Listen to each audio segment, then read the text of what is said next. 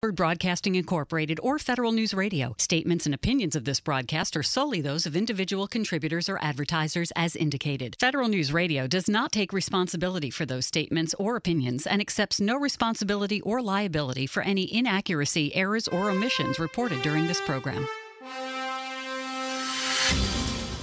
This is the Business of Government Hour, a conversation about leadership and management with government executives and thought leaders who are truly changing the way government does business. Welcome to the Business of Government Hour. I'm Michael Keegan, your host and leadership fellow at the IBM Center for the Business of Government. As a nation, we have yet to grasp the full benefits and unwanted effects of artificial intelligence. AI is widely used, but how do we know it's working appropriately? What prompted the Government Accountability Office, GAO, to develop and issue an AI accountability framework? And what are the core principles that set the foundation of this framework? I'll explore these questions and so much more with Taka Ariga, Chief Data Scientist and Director of the Innovation Lab of GAO, and Steve Sanford, Managing Director, Strategic Planning and External Liaison at GAO. Uh, Taka, welcome to the show. Thank you, Michael. Steve, welcome back. Hi, Michael. Great to be here. So, Steve, let me start off with you just to give some context the portfolios that you and Taka uh, work on with GAO. Could you tell us more about your role in portfolio and what you lead at GAO? Yeah, absolutely. I'm the uh, currently the managing director for strategic planning and external liaison at GAO, and uh, in that role as a staff office uh, supporting the comptroller general, uh, we're in charge of a few things. We uh, help GAO think about the future and strategically plan for its future.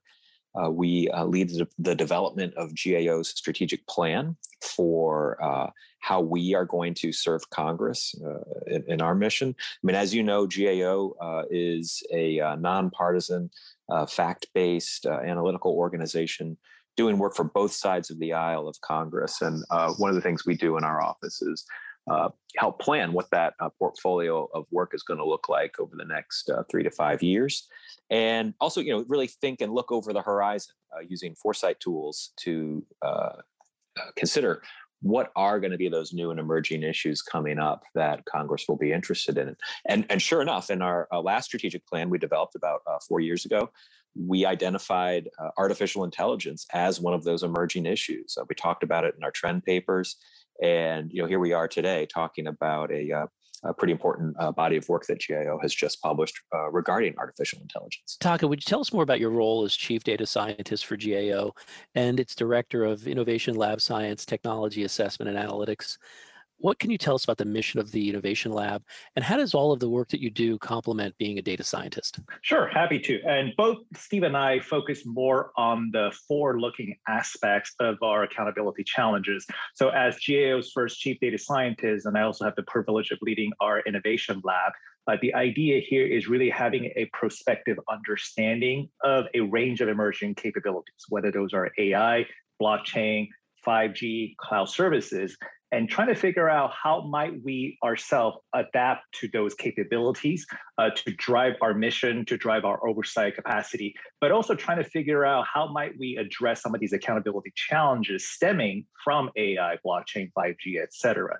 So it's a, a, a unique dual-hatted role to uh, be help gao to thrive in our next 100 year uh, as part of our second centennial Michael, yeah, if I could just add, you know, one of the reasons that um, my office, uh, you know, and and Taka's office teamed up on this, they're not only um, are we bringing the the foresight thinking uh, that my office does, but also uh, we're responsible for building partnerships, uh, both uh, internationally and uh, domestically, with members of the wider accountability community in the uh, offices of inspector general and the state and local auditors. And uh, the type of work we did here has a lot of uh, applicability to those communities and we felt it was really important to uh, be able to work uh, across those communities. So taka steve ai is a transformative technology holding substantial promise for improving government operations.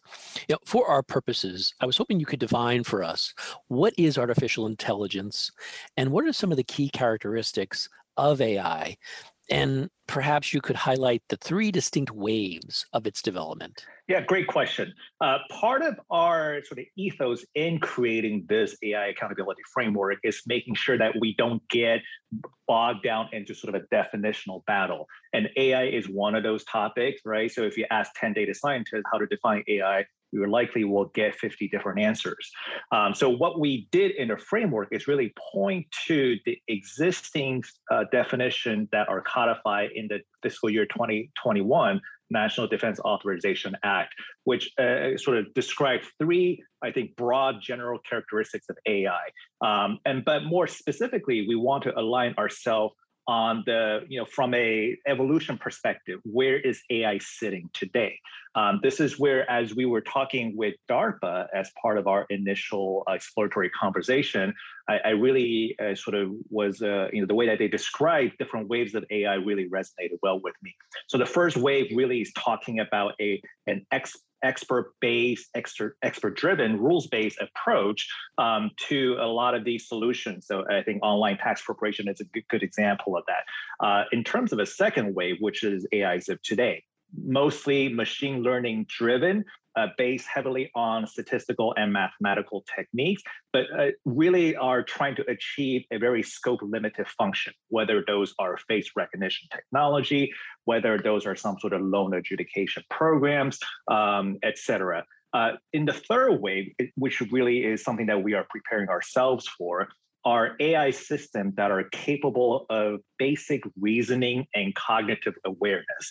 Uh, so, for example, uh, even the toddlers are really good at sort of trying to figure out, given sparsity of information, how my they address certain problems. Right now, AI is not really capable of that abstract reasoning, but there's a lot of research happening. So we want to make sure that we are able to account for some of the oversight challenges relative to not only the first wave, but the second wave of AI before increasing complexity uh, make an organization like GAO playing catch up as we start dealing with a third wave of AI. So for us, sort of characterizing AI in those sort of evolutionary terms was much more beneficial than trying to figure out whose definition of AI uh, better fits our purpose. You point out in the framework that federal guidance has focused on ensuring AI is responsible, equitable, traceable, reliable, and governable, and that third party assessments and audits are important to achieving these goals. However, AI systems pose unique challenges to, zo- to those oversights, to that kind of an oversight.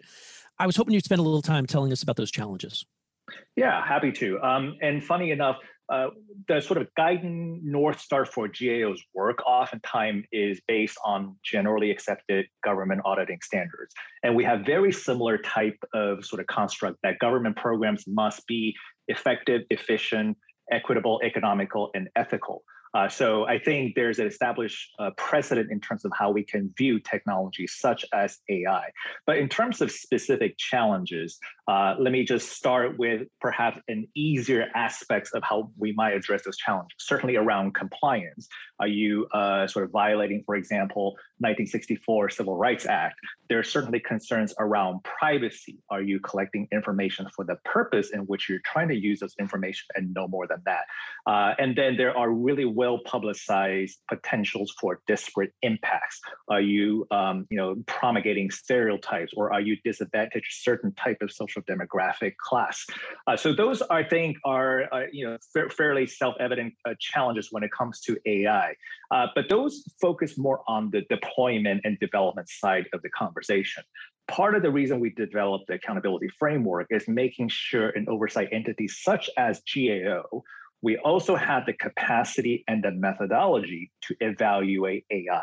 So, for example, you know, when we talk about data and models, uh, do we need to actually collect those artifacts? And if we collect those artifacts, how might we review them, evaluate them in sort of a very computational and empirical way? Uh, so it really talks to not only challenges across the development and deployment of AI, but certainly from an oversight perspective, the kind of capacity and methodological issue that may also need to be addressed on case by case basis. And that's one of the reasons we laid out many of the audit procedure in the framework as well. You know, and, and what's interesting, Michael, um, building off what Taka said, you know, Taka mentioned uh, uh, the Yellow Book, uh, the, the, GAGAS standards. Uh, we also often will hang our hat uh, at GAO on the uh, internal control standards known as the Green Book, talking about how management needs to define and design and implement an effective control system but you know a lot of these uh, types of activities are uh, based on the assumption that you can easily see what it is you're trying to control or uh, you know create internal controls for or uh, what you are um, auditing against. And you know one of the real challenges um, uh, we, we find with artificial intelligence is that so much of how it works is often um, behind uh, a kind of algorithmic wall, right? It's not something that can easily be audited in the uh, traditional sense of, of it's it's there and it's it's visible. Um, so it's that uh, kind of black box uh, nature of uh, AI that uh, often can present uh, many challenges for the oversight community and that was you know one of the motivations for doing the work here that's a great point you know as i was putting this together there are a number of things that, you, that the framework uh, identifies. And one way it was built was uh, reviewing the literature. And, and, it pointed out that the life cycle of AI system can involve several phases uh, you know, delving into, I suppose you could highlight some of those phases for me. Sure, happy to. Um, and part of the challenge that we initially ran into, right, is there there are very different accountability concerns when it comes to, let's say, autonomous vehicle versus a computer vision algorithm versus perhaps some sort of benefit adjudication uh, models. Uh, so what we want to do is see whether we can identify common life cycle phases of AI that we can sort of have a common ground to start talking about various aspects of accountability challenges. So, starting with design, this is really more about the problem definition. What are we ultimately looking to accomplish? And, and then we move into the development phase, which really is that exploratory cycle where you identify the right data, you identify the right data science techniques or modeling techniques to apply. Um, you may have a, a certain amount of iteration going through that development cycle and until you sort of get to the right uh, sort of mixture of both performance, uh, but also making sure that the underlying data and outputs are uh, sort of minimizing the disparate impacts. And then we move into the deployment phase, which is much different than development, because a lot of times developments are can be done locally. Um, but when it comes to deployment, we need to make sure that there's a scalability, there's a resiliency. Um, you know, I think there's a, a lot of conversations around adversarial artificial intelligence, and so this is where as part of the deployment methodology, how are you hardening those uh, individual models as well as ecosystem of models? And, you know, certainly from a scalability perspective, how can you take advantage of, uh, for example, cloud infrastructure to enable that? And then I think the one of the most important aspects of the uh, phases here is the continuous monitoring just because you deploy it doesn't mean you're done. Models and data are quite prone to drift. So I think it's very important to have some sort of uh, mechanics in place to, uh, and I think the key word here is continuous, not just monitoring for once or once a year, but how can you do so frequently and be uh, adaptive to the evolving uh, changes in data, in models, in infrastructure, in operations, so that the the overall solution is still consistent with the original design of the system. And I think it's those um, you know bookends, Michael, of of the uh, life cycle that uh, often don't always get the attention they need, especially when you're talking about design and um, really understanding the uh, the objectives that uh, the system is being built toward. And uh, picking up on, on what Taka said there at the end regarding the uh, monitoring, another step that's really important is, is assessing to what extent an AI system has uh, completed its task and, and, needs to be retired from production or otherwise adapted because its operating environment has changed. So all of those different components throughout the entire life cycle of the AI, from conception to eventual retirement, really are essential uh, as as uh, anyone looking at AI uh, considers it, but especially uh, folks trying to assure some accountability for these systems. That's a good point, Steve. So I was wondering when you and Taka and the teams were working on this framework and doing the research and engaging and how you came up with it and what were some of the key technical and societal implications associated that you found with implementing an AI system? Yeah, on the technical side, I think it's certainly the speed in which an AI model can ingest information. So any either explicit or implicit bias always have a much greater uh, potential to get magnified through an AI-enabled solution.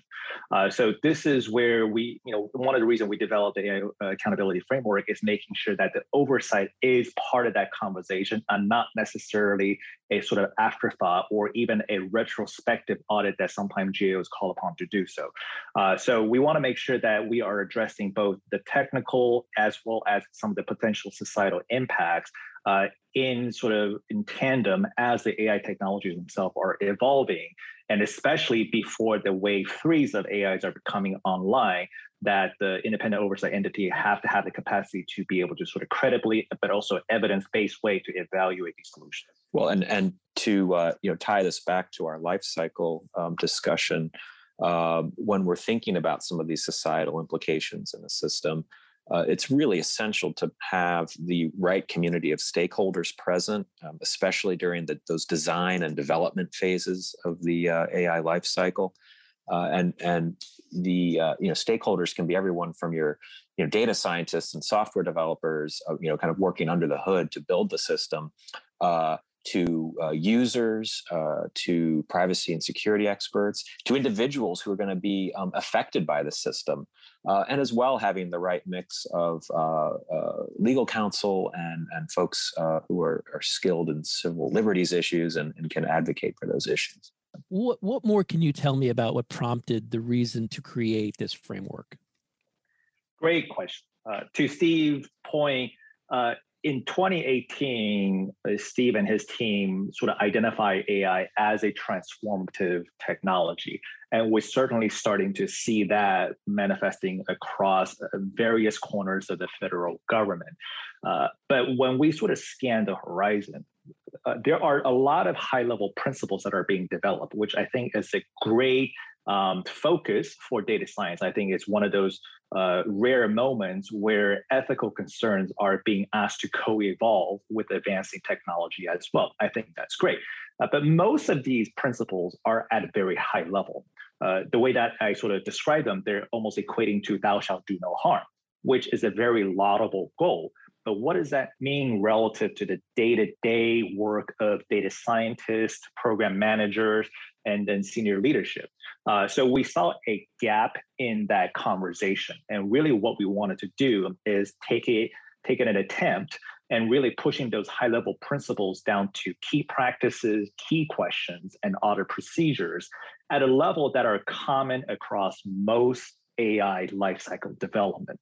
Uh, I think there are more work that needs to be done, but our goal is really to, uh, you know, since we're, we're seeing some gaps in terms of the uh, sort of evidence-driven verification approach to AI performance, uh, and, and GAO certainly is in the business of trust but verify, uh, we thought this is a, a really a needed uh, framework that GAO is very you know well suited to develop. And frankly, from our perspective, the time for us to deal with AI accountability is not necessarily when we receive a congressional request, right? We want to make sure that we are proactively thinking about the oversight challenges of capabilities such as AI, and then uh, you know develop a framework such as this, so that when we're actually asked to do those assessments, there is a blueprint that we can follow. And it's also important as these, you know, these systems are, are in the wild right now. They are um, being deployed, more are being developed. And as that happens, uh, as Taka said, it's inevitable that um, auditors, whether it's uh, you know IGs within the agencies, whether it's state and local auditors looking at systems at that level, or it's GAO looking at, at federal systems, auditors are going to be asked to evaluate and, and look at how these systems performed. And uh, you know we needed to be ahead of that curve. The other thing too is, is as agencies and other entities are, are building out these systems, it's useful for them to know what kinds of questions auditors are going to be asking about these systems, and that is in the framework. Uh, so it's a great um, you know beacon for uh, the folks uh, specifying, building, and and running these systems to understand the types of questions um, that the accountability community is going to be bringing to the table when looking at the systems. I was wondering as a follow up, Can you tell us how GAO went about developing the framework? Who from the outside participated in the development, and did any federal agencies contribute to the development of this framework?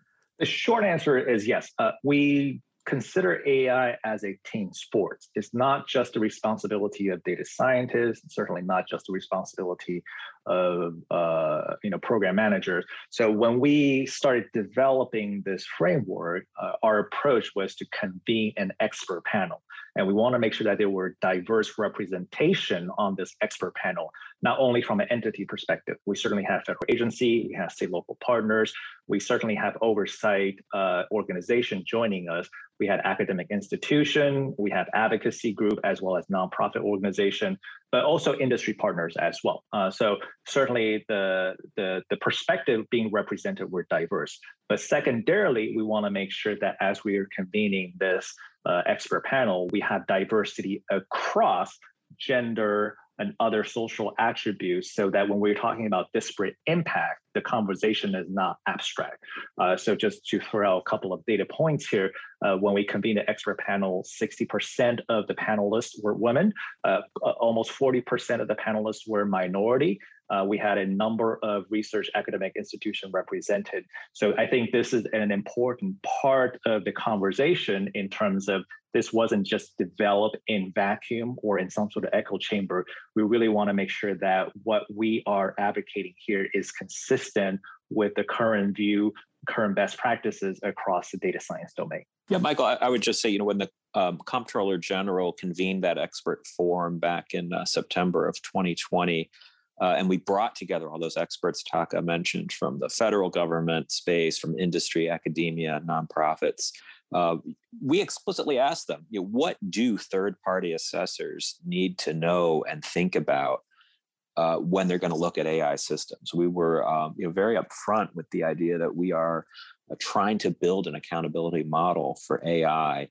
And I think there was great traction on that question because it was one that um, hadn't often been asked in, in the context of uh, there's going to be auditors in the field doing this work and evaluating these systems. What tools do we have to give them? What practices, what questions do they have to be armed with in order to do that work? And so that was a pretty powerful way to uh, uh, get input on this project.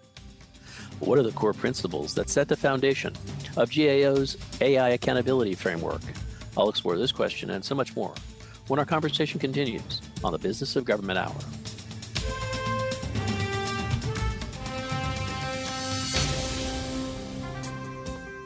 To support government financial performance and accountability, financial systems must meet certain standards, and relying on outdated financial systems inhibits progress. ERP vendors are encouraging clients to move to the cloud and consider new technologies such as robotic process automation, blockchain, and AI to enhance financial productivity. Download the IBM Center Report Financial Management for the Future at businessofgovernment.org to learn why and how government can evolve to meet the demands of a digital world. The Ebola crisis in West Africa from 2014 to 2016 was an epidemic that put emphasis on global capacity to respond to international disasters. How can government better assess the needs of those affected and help them? The IBM Center report, Responding to Global Health Crisis by Professor Jennifer Widner, breaks down the U.S. response to the Ebola crisis and provides insights on lessons learned that may aid the government responses in the future. Download your free copy, Responding to Global Health Crisis, at businessofgovernment.org.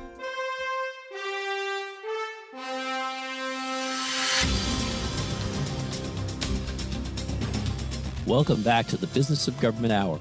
I'm Michael Keegan, your host, and today I welcome Taka Ariga, Chief Data Scientist and Director of the Innovation Lab at GAO, and Steve Sanford, Managing Director, Strategic Planning and External Liaison at GAO. What we found out in, in recent years, both um, you know, foreign and domestic stakeholders have developed governance and auditing frameworks. And yeah, I was wondering what perhaps you could highlight aspects of those frameworks for implementing AI, did any of them specifically contribute to GAO's framework? I think the answer is resounding yes. Uh, we certainly talked to our counterparts in UK, in Singapore, and in Canada, and we highlighted some of those, uh, you know, their own framework in the, the accountability document as well.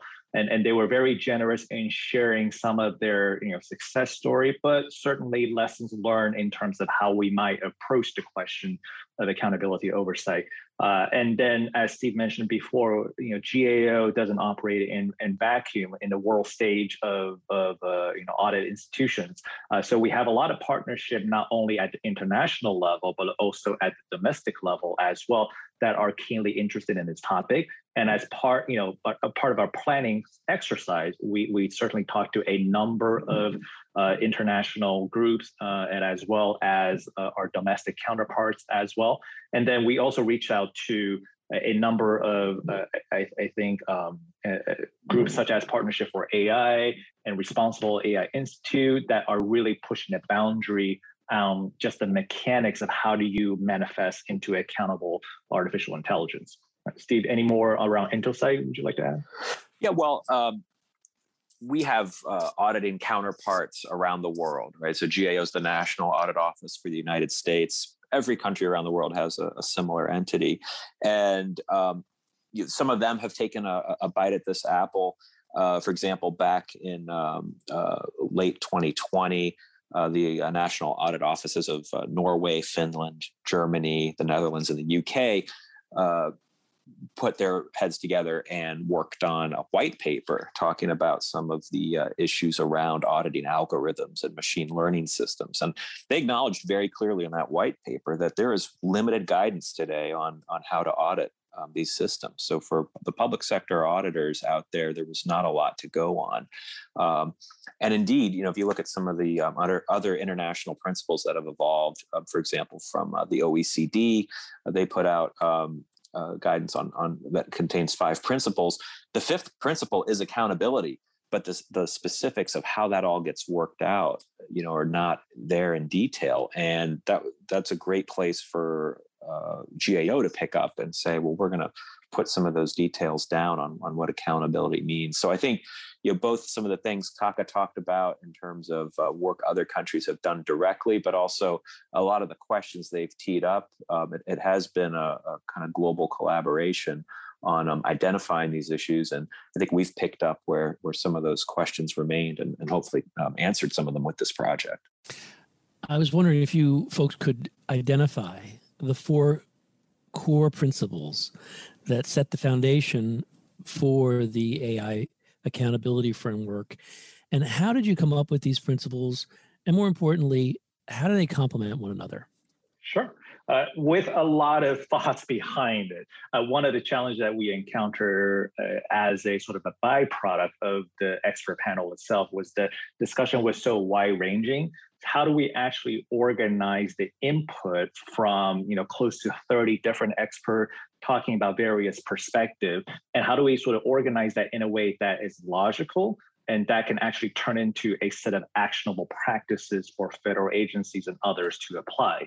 Uh, so when we sort of start thinking about how do we distill the information, one of the very, I think, very logical two principles that we uh, in, initially arrived at is certainly the notion around data and performance.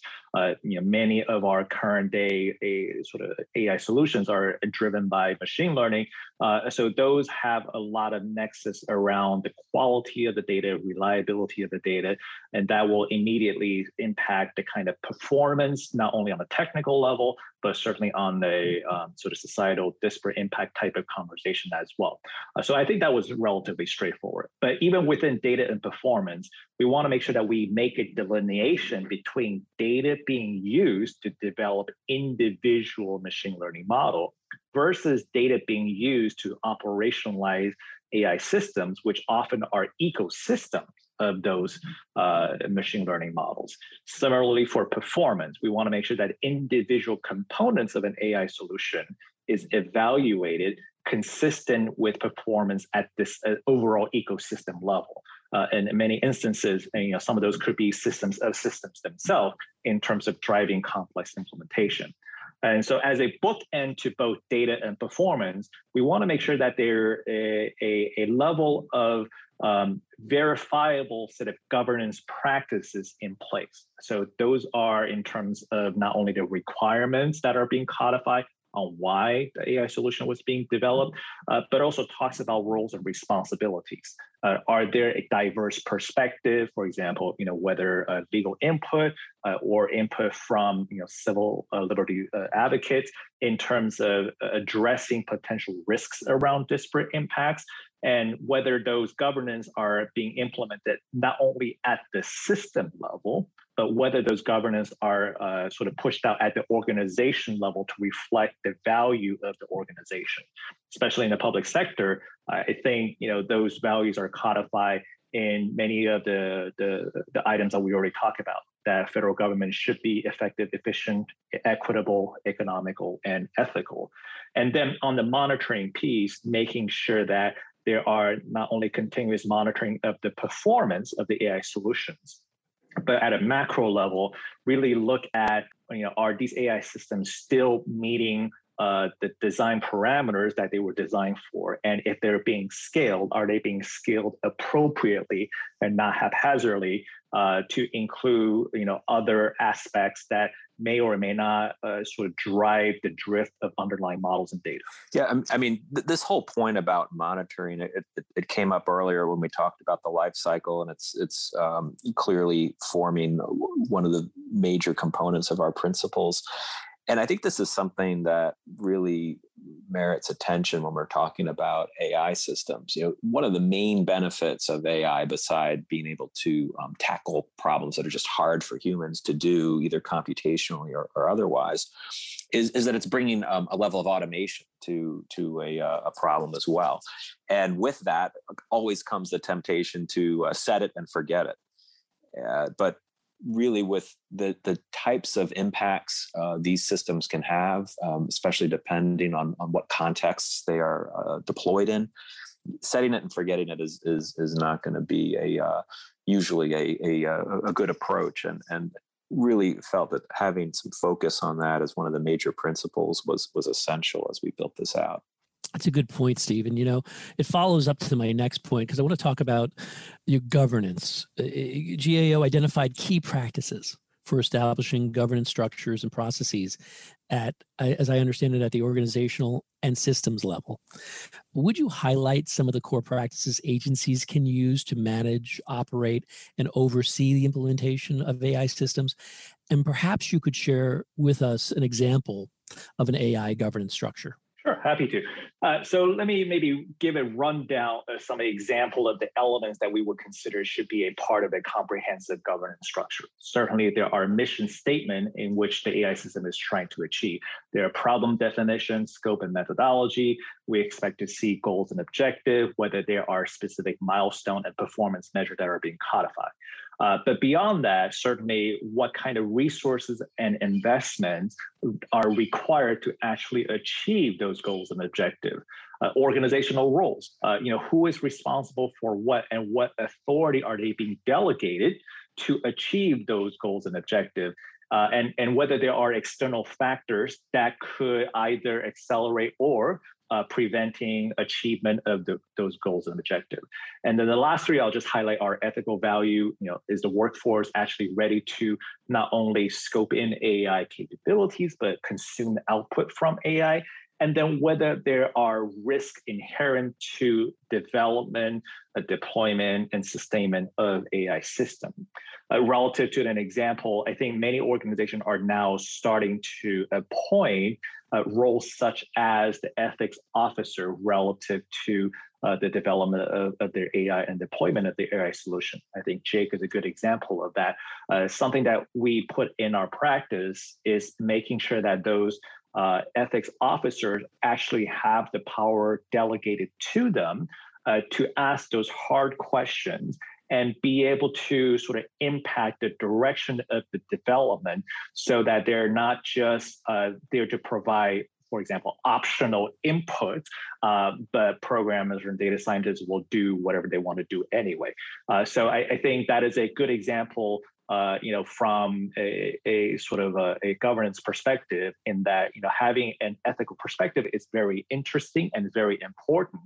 But are those perspectives being sort of integrated in a way that carries the weight behind um, uh, the vision of, of uh, integrating ethics into our AI implementations. And Michael, uh, I, I, just I wanted to underscore quickly uh, three of those key practices at the um, at the organizational level when we're talking about governance, and, and I think they again these are areas that really need a lot of attention.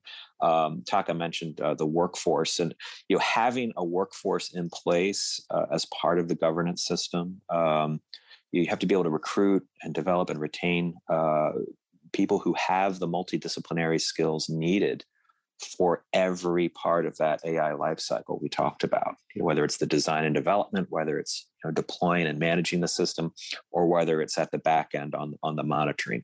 So the workforce component of governance really um, needs to be carefully considered. Uh, you know, related to that, uh, we talked about it before, uh, but stakeholders, you know, having the right stakeholders at the table as part of that governance, uh, again, through every piece of the AI lifecycle. And then finally, how um, uh, this plays into risk management, right? The governance system needs to look at AI specific uh, risk management uh, issues so that the any risks associated with the AI system are appropriately identified, analyzed, and, and mitigated. So, in your AI accountability framework, you identify key practices to ensure data are of high quality, reliable, and representative. What are some of the key practices agencies can follow on how to treat data from model development to systems operations? Yeah, data is these days are considered like another form of oil. And there's a lot of talk about at the federal level in terms of federal data strategy. How do we make uh, data available uh, so that researcher and general public can access to develop uh, and, and, better understand trends and patterns, right? So uh, relative to AI solution, I think data is absolutely imperative. Uh, you know, we try to go a step further. availability of data is necessary, but in of itself insufficient. So how do we actually answer the question whether the data that we're being being used to train machine learning models are in fact complete and accurate? uh, fairly intuitive question, oftentimes very difficult to answer. Uh, so that will impact not just individual components of AI, but once you start feeding in operational data stream into the AI system itself, we need to make sure that you know not only training and validation model is consistent, um, uh, with operational data stream being fed into the system, but also how adaptive are those AI solutions in following the drift in data. Uh, you know, social demographics can change rapidly, and so that there needs to be sort of constant monitoring relative not only the performance metrics of those models, uh, but in making sure that you know elements of sort of biases are not being introduced whether through labeling whether it's through some interpretation. Um, and so i think that, that those are sort of important uh, consideration when it comes to data. The one aspect i'll just add uh, one of the consensus is around the expert panel conversation is just how fragile current pro, uh, crops of machine learning models can be. And so this is where the conversation of adversarial AI comes into play. Is very, relatively speaking, easy to fool a computer vision algorithm that a cat is in fact a panda. Uh, so there are a number of well-documented examples of that. Uh, so are there processes, are there procedures in place to harden uh, the integrity of the data and make sure that those are not easily subjected to manipulations, um, either intentionally or unintentionally. Uh, so I think uh, you know adversarial AI is still relatively in the research arena when it comes to uh, you know remediation, but we we at least want to highlight those potential risks in terms of use of data in artificial intelligence systems. Yeah, I, I think here the um, the data practices, we talk about how data is used both to build the model, build the AI system itself, and then also how data is used once the system is up and running. So there's kind of like two phases to to AI and how how data uh, relates to it. And this is also where all those issues around um, uh, potential bias in the data and um, uh, to what extent the, the data is representative of the populations it'll the system will eventually be used uh, to serve or, or uh, to analyze. right? So there's there's in, in the AI world, there's training data, and then there's there's actual data that the system uses uh, to do what it's been asked to do. Um, the, the other thing I'll just add about our, our practices here in data um, is that I mean, Taka's a data scientist and and he speaks the language of data and he can talk to other data scientists in, in that language. Uh, but you know, for the rest of us, um, sometimes we don't have that lexicon. What I really love about uh, how this was laid out in the framework is uh, we've used plain language to talk about data, to outline some of the questions that should be asked to data scientists, and I think it gives um, folks who aren't necessarily domain experts in this uh, a leg up on having some of that vocabulary and, and uh, basic understanding of the questions to ask the domain experts because that's really where the accountability comes into play right? You have to have um, that kind of conversation happening with uh, the the domain experts and and the uh, the folks who are charged with uh, assessing and, and and driving accountability for these systems. Yeah, and I was wondering, you know, uh, how can those charged with oversight of AI use performance assessment to improve performance and operations, possibly reduce costs, facilitate decision making, and and more importantly, what are some of the key practices that fall under the principle of performance? Yeah, just to build on what Steve mentioned, I can talk about R value, P value, you know, confidence, accuracy, precision recall all day long, uh, and I think th- those are certainly uh, important measures that many data scientists are trained to understand. Just from a technical point of view, is your solution accurately predicting a desirable outcome. Uh, but from a performance perspective, is is certainly broader than that. We we sort of briefly touch on you know whether that performance is actually in service of the key uh, uh goals and objective in which the, the AI solution is meant to set up. Uh, but more broadly, there are certainly uh, you know other impacts around performance as well, not just the model themselves. So, for example, uh, if your AI solution was developed on a set of infrastructure uh, and configuration, and then you have to migrate those AI solution to another set of infrastructure configuration. Is that the is the performance is still consistent with what we would expect um, and are there sort of uh, tweaks and parameter adjustments that are needed not only at the model level but also at the deployment level to make sure that those performance are still consistent within goals and objective laid out in the governance section?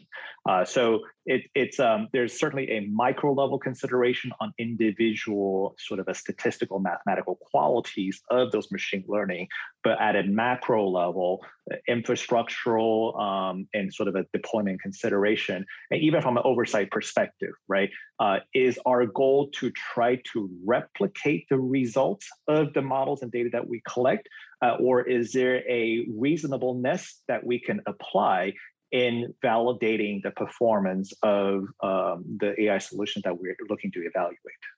And this really is, uh, Michael, where the, the rubber hits the road with is the system doing what it was designed to do? Right. And, and asking those tough questions about what are the performance metrics that would enable uh, managers of these systems um, and those providing oversight to to assess that properly and again without having that uh, well defined without having those uh, metrics well established uh, there's going to be no way to assess whether the system is is performing as intended you know, the next area steve and taka that i want to talk about is the other principle you bring up eh, eh, eh, it's part of the framework and that's the monitoring of a framework what are some of the key practices that fall under this principle of monitoring? And are there any essential questions to consider when establishing a monitoring framework? So this is a, good example of a double-edged sword. Uh, so to what Steve has previously talked about, AI absolutely shouldn't be set it and forget it. Uh, there are a lot of fragility that requires constant monitoring. So the key question here is continuous monitoring. And, and uh, whether that is a real time, whether that's near real time, whether that is you know frequently, uh, those are perhaps more use case and application specific. But part of the double-edged sword here is also from a oversight entity perspective, right? Uh, are we only going to make these assessments one-time event, or do we also have to frequently come in and provide these independent assessment in addition to what the management are, you know, is perhaps implementing themselves. So it does call on these questions so that as the audit engagement themselves are being scoped and designed and defined, uh, what are some of the key practices relative to monitoring for agencies such as GAO to consider uh, how frequently do we go back in to evaluate these solutions? Uh, and, and certainly there are a number of draft, draft legislation floating out there that talks to this particular point. Um, it doesn't get down to the level of prescribing how frequently organizations should be considering continuous monitoring, uh, but I think the consistency there is that it should be more than once. What are some of the factors to consider when auditing AI systems? We'll explore this question and so much more when our conversation continues on the Business of Government Hour.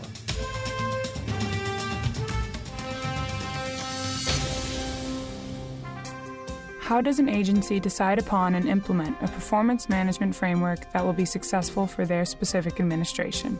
The IBM Center Report, a practitioner's framework for measuring results, follows the implementation and results of the CSTAT management framework in Colorado's Department of Homeland Security in hopes that it can guide others who may want to institute a similar approach.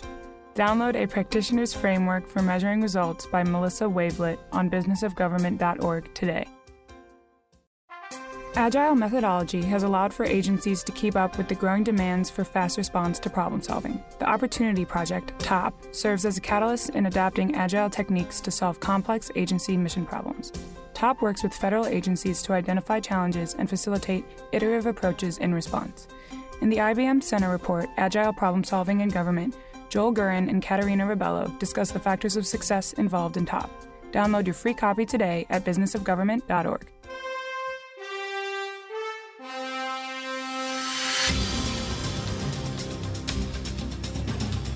Welcome back to the Business of Government Hour. I'm Michael Keegan, your host, and today I welcome Taka Ariga, Chief Data Scientist and Director of the Innovation Lab at GAO, and Steve Sanford, Managing Director, Strategic Planning and External Liaison at GAO. Well, Taka and Steve, you did a wonderful job of explaining the foundations of the AI accountability framework. Um, I'd like to switch gears a bit and talk about maybe highlight some of the factors to consider when auditing an AI system, are there internal controls that can be applied to managing and operating AI systems? There certainly are. Um, one of the key nuances of AI is that a lot of the outputs coming out of AI is probabilistic as opposed to binary. Very, uh, you know, rarely would you come across an AI system that essentially generate a yes or no, black and white type of answers. A lot of time is depending on, you know, more likely than not, what might be, you know, a cat might be a cat or a cat might be a panda. Um, so from an internal control perspective, we certainly adapted many sort of uh, principles from our green book to talk about uh, areas of reasonableness, areas of completeness. Uh, so it's not necessarily trying to be prescriptive to say your governance structure must include X number of points, uh, you know, X number of paragraph per se, but we're really to looking to apply that sort of professional judgment to say, have you codified your requirements with sufficient level of detail that either a technical subject matter expert or a lay person can interpret and interpret consistently. Uh, so those are some of the key factors to consider when it comes to auditing AI system. I think documentation is uh, paramount. Uh, so whether that's a model card, whether that's data card, or some other, uh, you know, policy documents uh, or you know technical evaluation documents, I think you know from a control perspective, we just want to make sure that not only the rationale but the key results are documented continually, so that uh, those control can be evaluated by a third party, but also uh, compare and contrast across the continuous monitoring cycle as well. Yeah, uh, you point out in your framework that according to the experts, what control activities can be applied to ensure accountability over AI systems in the public sector? So I think documentation is again a key and really in our accountability framework, we're not saying you shouldn't do, you know, certain activity. We never try to be prescriptive like that, knowing that different use case have very different considerations. Uh, but what we want to see is a deliberate thought process behind whether a certain data variable, even if it includes PII information, that those selections were done deliberately. Uh, whether there's, for example, a data retention policy, is that consistent with the privacy, uh, you know, laws and regulations out there? Uh, whether those models are being selected appropriately and they can be evaluated transparently as opposed to a, you know oftentimes relying on a commercial solution where there may be certain intellectual property constraints in which case we will then look to whether audit rights exist in those procurement documents. And then you know how do we know ai is actually succeeding in meeting those uh, uh, goals and objective? Are there key measures that we can evaluate? Uh, so those are the kind of control activity i think will be helpful to a third party uh, uh, entity such as GAO and the IG offices. And back to you know Steve's point, uh, those measures don't always have to be quantitative. Oftentimes they can be qualitative, but they should be consistent. They should be uh, sort of uh, comparable uh, over time and and they should be sustainable and and be implemented as part of the AI deployment process. So it's not just focusing on the development deployment, um, but make sure that there's a um, there's an ongoing refinement and adjustment to the governance as well as the continuous monitoring activities as well and I think the uh, you know this frame, or, sorry, this this approach of looking at it through a, a controls lens, um, especially internal controls, it takes us from that space uh, of thinking about AI principles and and just the theory of it, and moving more toward actual governance structures, actual practices in the real world that um, can uh, drive accountability for the systems and and that really is what internal controls are all about is is um, you know managing these systems in the real world. That's an excellent point steve.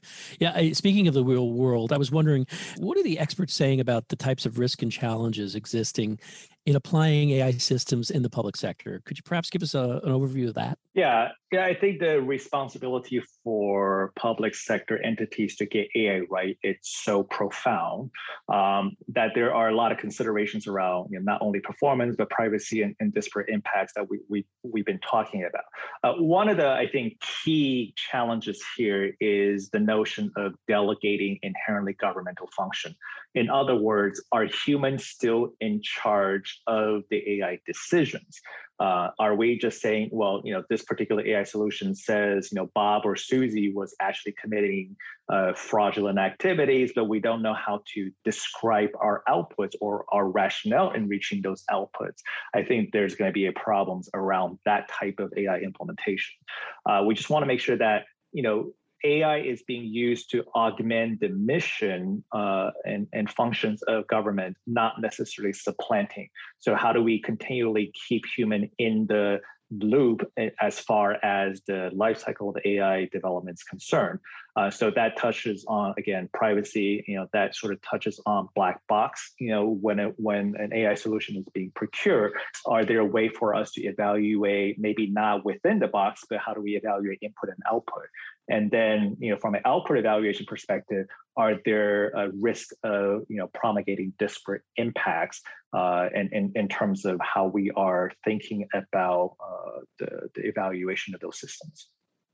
A lot of times, uh, Michael, where anything government does, uh, but especially if we think about some of the applications of uh, machine learning and, and, algorithms, the stakes can be really high, right? We're not talking about an algorithm that's recommending movies to us uh, as, as we're looking at our tablets.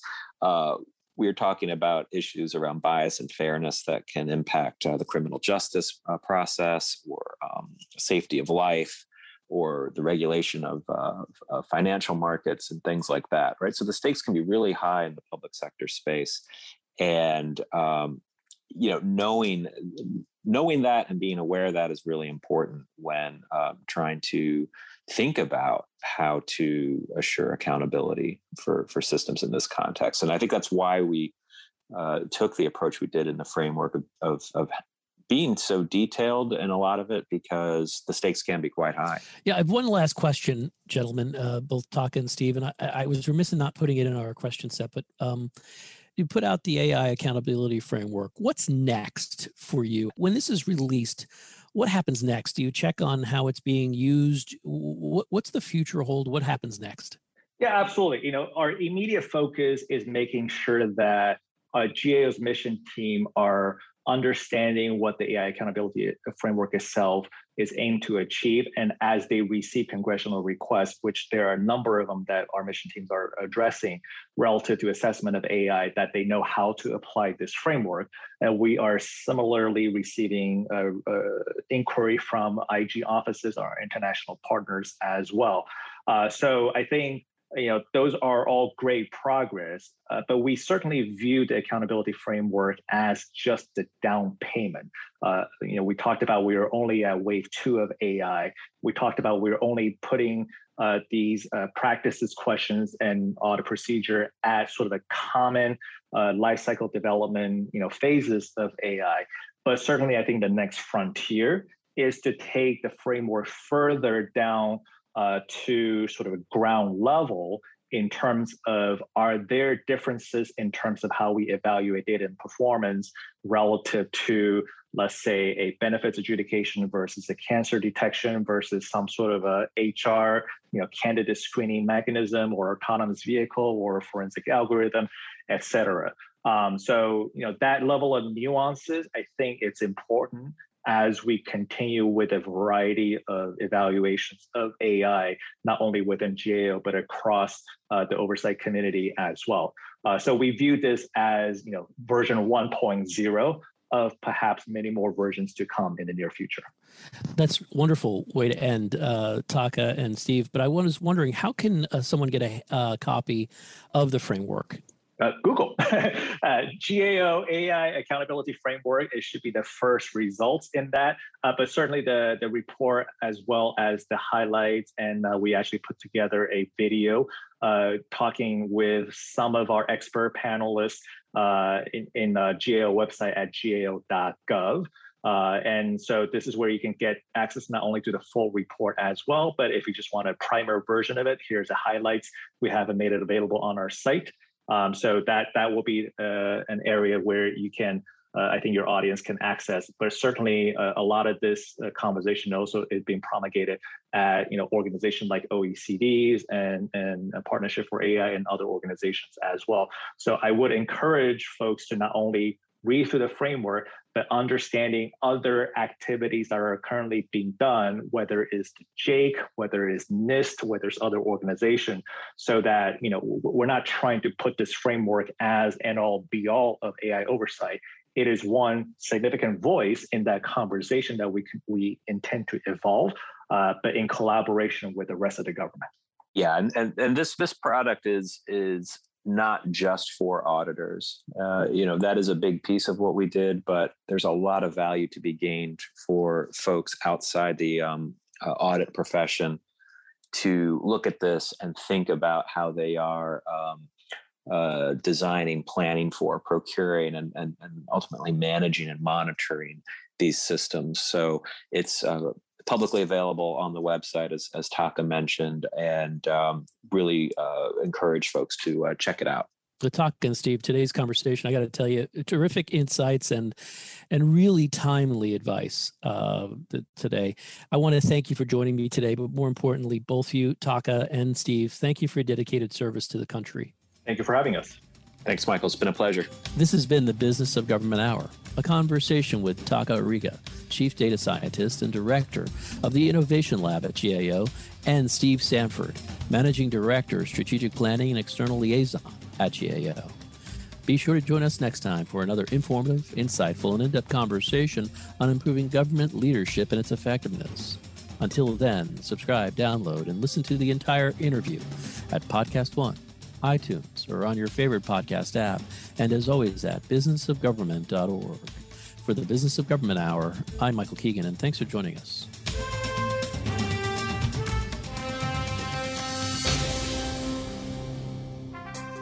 How can government best use big data to transform decision making, public services delivery, and communication? The IBM Center report Integrating Big Data and Thick Data to Transform Public Services Delivery by Yuen Yuen Ang presents five recommendations for public managers introducing the concept of mixed analytics, urging thick data, meaning qualitative information about users, to be presented alongside big data to improve government decision making. Visit businessofgovernment.org to read more.